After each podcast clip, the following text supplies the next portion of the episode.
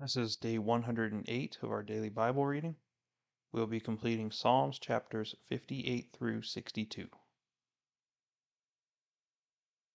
Lord God, you are righteous, and only through your Son are we righteous as well. There's nothing redeemable in us, Lord. All we can offer you at our best is filthy rags. Our life is merely just a breath. And yet, Lord, you have given us mercy, compassion, and salvation.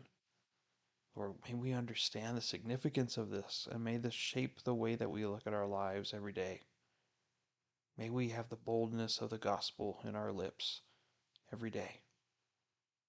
Lord, please bless the reading of this word. In Jesus' name, amen. Do you indeed speak righteousness, O gods? Do you judge uprightly, O sons of men? No. In heart you work unrighteousness. On earth you weigh out the violence of your hands. The wicked are estranged from the womb. These who speak lies go astray from birth. They have venom like the venom of a serpent, like a deaf cobra that stops up its ear so that it does not hear the voice of charmers or a skilful caster of spells.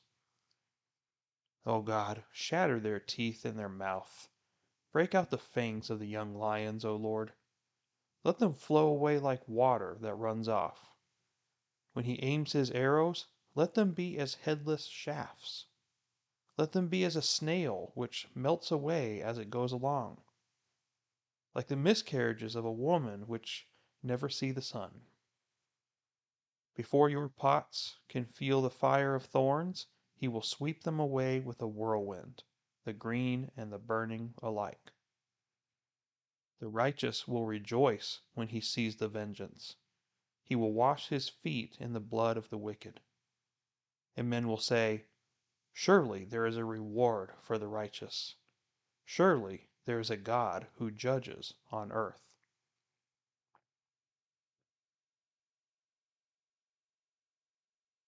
Deliver me from my enemies, O my God. Set me securely on high, away from those who rise up against me. Deliver me from those who do iniquity, and save me from men of bloodshed. For behold, they have set an ambush for my life. Fierce men launch an attack against me, not for my transgression nor for my sin, O Lord. For no guilt of mine they run and set themselves against me. Arouse yourself to help me and see. You, O Lord God of hosts, the God of Israel, awake to punish all the nations. Do not be gracious to any who are treacherous in iniquity. Selah. They return at evening. They howl like a dog and go around the city. Behold, they belch forth with their mouth. Swords are in their lips for they say, Who hears? But you, O Lord, laugh at them. You scoff at all the nations. Because of his strength I will watch for you, for God is my stronghold. My God in his loving kindness will meet me. God will let me look triumphantly upon my foes. Do not slay them, or my people will forget. Scatter them by your power, and bring them down, O Lord, our shield, on account of the sin of their mouth and the words of their lips. Let them even be caught in their pride, and on account of curses and lies which they utter. Destroy them in wrath, destroy them, that they may be no more, that men may know that God rules in Jacob to the ends of the earth. Selah. They return at evening. They howl like a dog, and go around the city. They wander about for food, and growl if they are not satisfied. But as for me, I shall sing of your strength. Yes, I shall joyfully sing of your loving kindness in the morning. For you have been my stronghold and a refuge in the day of my distress. O my strength, I will sing praises to you. For God is my stronghold, the God who shows me loving kindness.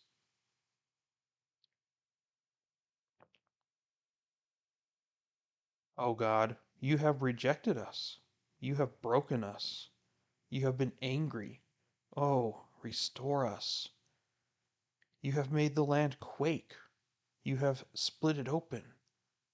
Heal its breaches, for it totters. You have made your people experience hardship. You have given us wine to drink that makes us stagger. You have given a banner to those who fear you, that it may be displayed because of the truth. Selah.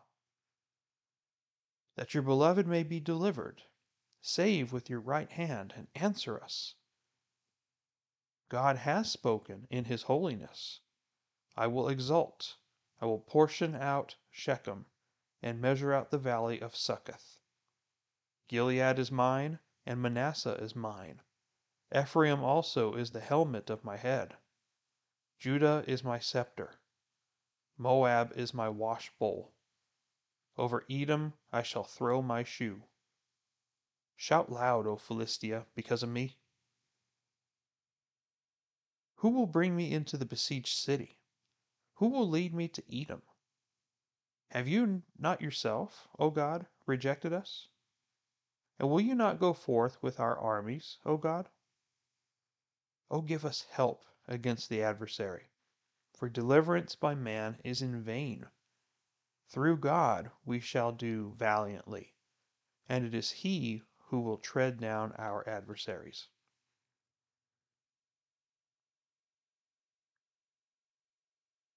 Hear my cry, O God. Give heed to my prayer. From the end of the earth I call to you when my heart is faint. Lead me to the rock that is higher than I.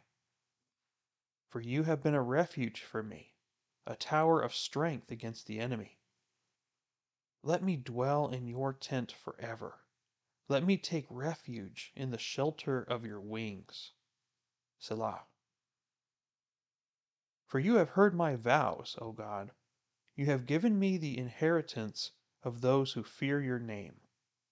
You will prolong the king's life. His years will be as many generations. He will abide before God forever.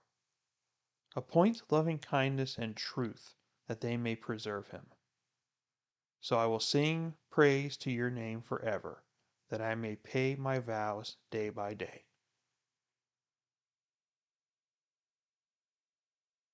My soul waits in silence for God only. From him is my salvation.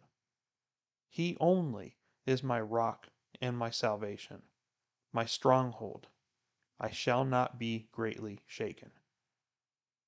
How long will you assail a man, that you may murder him, all of you, like a leaning wall, like a tottering fence? They have counseled only to thrust him down from his high position.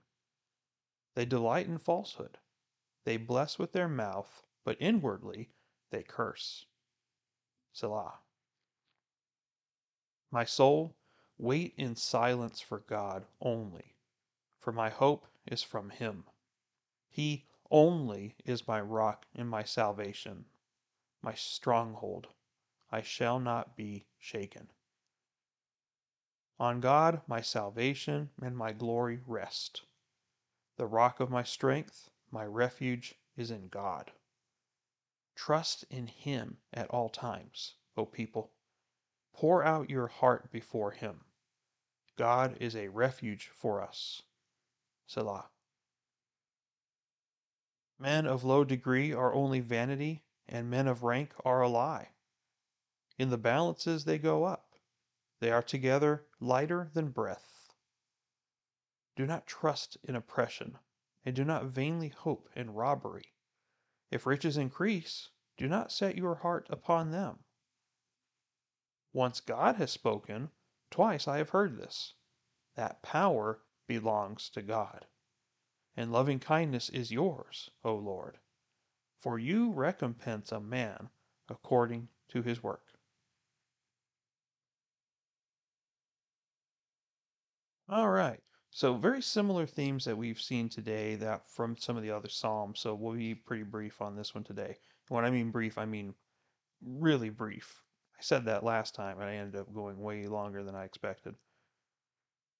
Psalm 58 is a psalm of speaking about God's righteousness. It's called an imprecatory psalm. And so the point of this is to call upon God as judge and to seek his revenge and his justice for mankind, especially for his godly ones. So we we see that people are always trying to get the righteous people down. There's always and then, again, it's not because of you. They really hate God and they're taking it out on you. And so we ask God to make their attacks on us as ineffective as possible, like he says here in verse 6. Oh God, shatter their teeth in their mouth. Break out the fangs of the young lions. When they actually bite, it's going to be gums, right? It's not going to hurt. Let them flow away like water that runs off. When he aims his arrows, let them be as headless shafts. Imagine getting hit with an arrow that doesn't have a point on it. Let them be as a snail which melts away as it goes along, like the miscarriages of a woman which never see the sun. As they are attempting to trap us, let their plans slowly fade, or never see the light of day, as he's making this point here. And then you see at the end of the chapter that he is confident that God has the ability and will act on our behalf. And we have to understand that he will act on our behalf. We just have to let him do it and trust him in the process.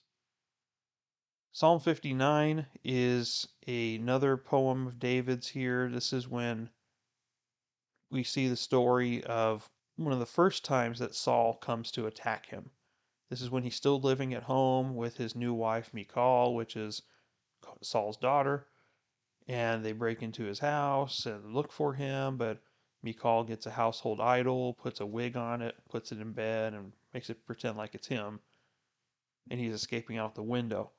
What's very interesting is that that actual act of running away is not anything that seems courageous or trusting in the Lord, and yet this is the psalm he wrote about it. I thought that was very interesting because his actions do not match the psalm. And so it, it's just weird how that happened. So, he, of course, he's describing the situation he's in. He's calling these men dogs, since all that's all they are. They're just the king's pets that are doing his bidding. And he's wanting them to be as ineffective as possible in their efforts. And he asks for punishment upon these wicked people. And he has at the end, just like before, you see that transition in a lot of these Psalms. It starts off kind of depressing, where, Lord, I'm in this problem, help me. But then you see at the end of the Psalm that he has confidence that God will do something and that God is in control. And that's really when we are in our struggles and when we're in our prayer lives and we're bringing these issues to God. That's how we should walk away from these problems remembering who God is, his faithfulness, his ability to fix these things. We have to trust him to be able to do it. If we have no faith, then his, he's likely not going to do what we would like for him to do. He will work his will as he sees fit, of course, but how often do you see in the Bible that faithful prayer causes things to happen? It's not that we boss God around, but God inclines his ear to those who are righteous and faithful and trust in the Lord to do as he says he will. So there's something to that that we have to keep in mind. Psalm chapter 60, you don't really hear about this story too much in the rest of the Bible, but this is a particular campaign that David was involved in in combat with the northern people of Mesopotamia and the northern end of Israel. we see the, the account of part of this in 2 Samuel chapter 8, where it mentions that Joab went and he had a humongous victory where he killed about 12,000 people of Edom in the Valley of Salt. And so this is the time that he writes this. So he's rallying God as his banner.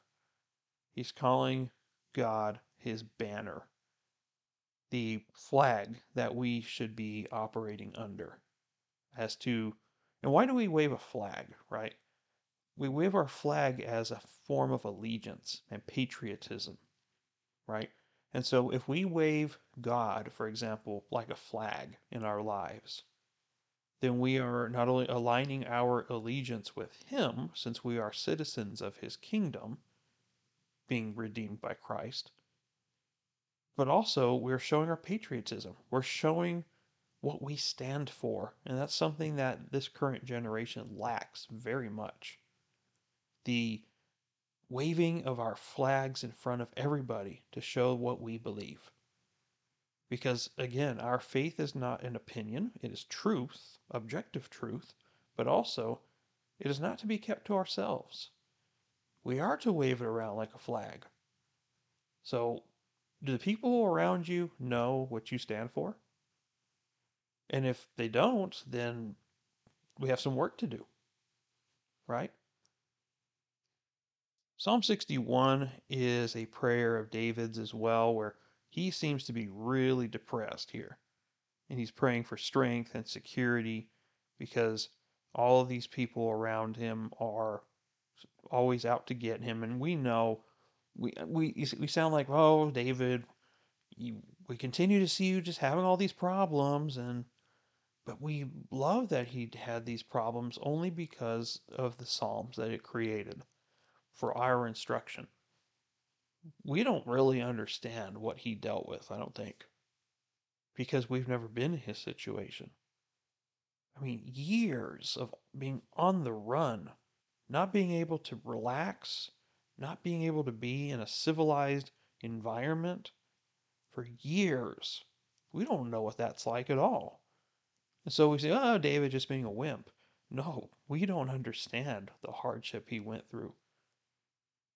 And when things are that bad, you need to trust in the Lord because if you don't, then things are going to look very bleak. So surely we need to see it for what it really is and not just call David a wimp or just an emotional guy, which he is emotional in a good way. His soul is sensitive to God's calling. And we need to be sensitive to God's calling too by closing our mouths and opening our ears. And lastly, we have Psalm 62, where we see the another concept of us waiting on the Lord, not necessarily doing nothing while the Lord is preparing to act on our behalf, but we still have our standing orders that we need to be preparing and we need to be communing with God and praying and developing our knowledge base of the Bible in the meantime. And if, as usual, he calls for the people to be brought low, those who are evil, and for the ones that are being oppressed, those to be encouraged. May we be like David as we close today. Verse 8 Trust in him at all times, O people. Pour out your heart before him. God is a refuge for us. There are three things that we're asked to do here. For one is to trust in Him at all times. I know that's not always easy, but even when we are at our worst, we need to trust God. And I'm reminding myself as well. Secondly, we're supposed to pour out our hearts before Him. That posture of sacrifice, right? Like the pouring out of a drink offering from the sacrificial system just holding nothing back from God, letting Him have all of us. And that's what it's calling us to do. And then, thirdly, is not necessarily an action, but to remind ourselves. Remind ourselves that God is a refuge for us. Now, what does it mean to be a refuge? He is a safe place. He is a place of safety. And really, like we've mentioned many times before, man can't do much to us because God won't allow it. And even if we are afflicted in this life, this is just a temporary place in our sojourning. And should it result in something terrible, we will be spending eternity with Him in perfection. So surely we can handle this brief moment of our eternity for His glory. He is our refuge. And I promised I'd keep it short. That's all I have for today. Thank you very much for listening, and uh, we'll see you next time. I'm Ryan, and take care. God bless you.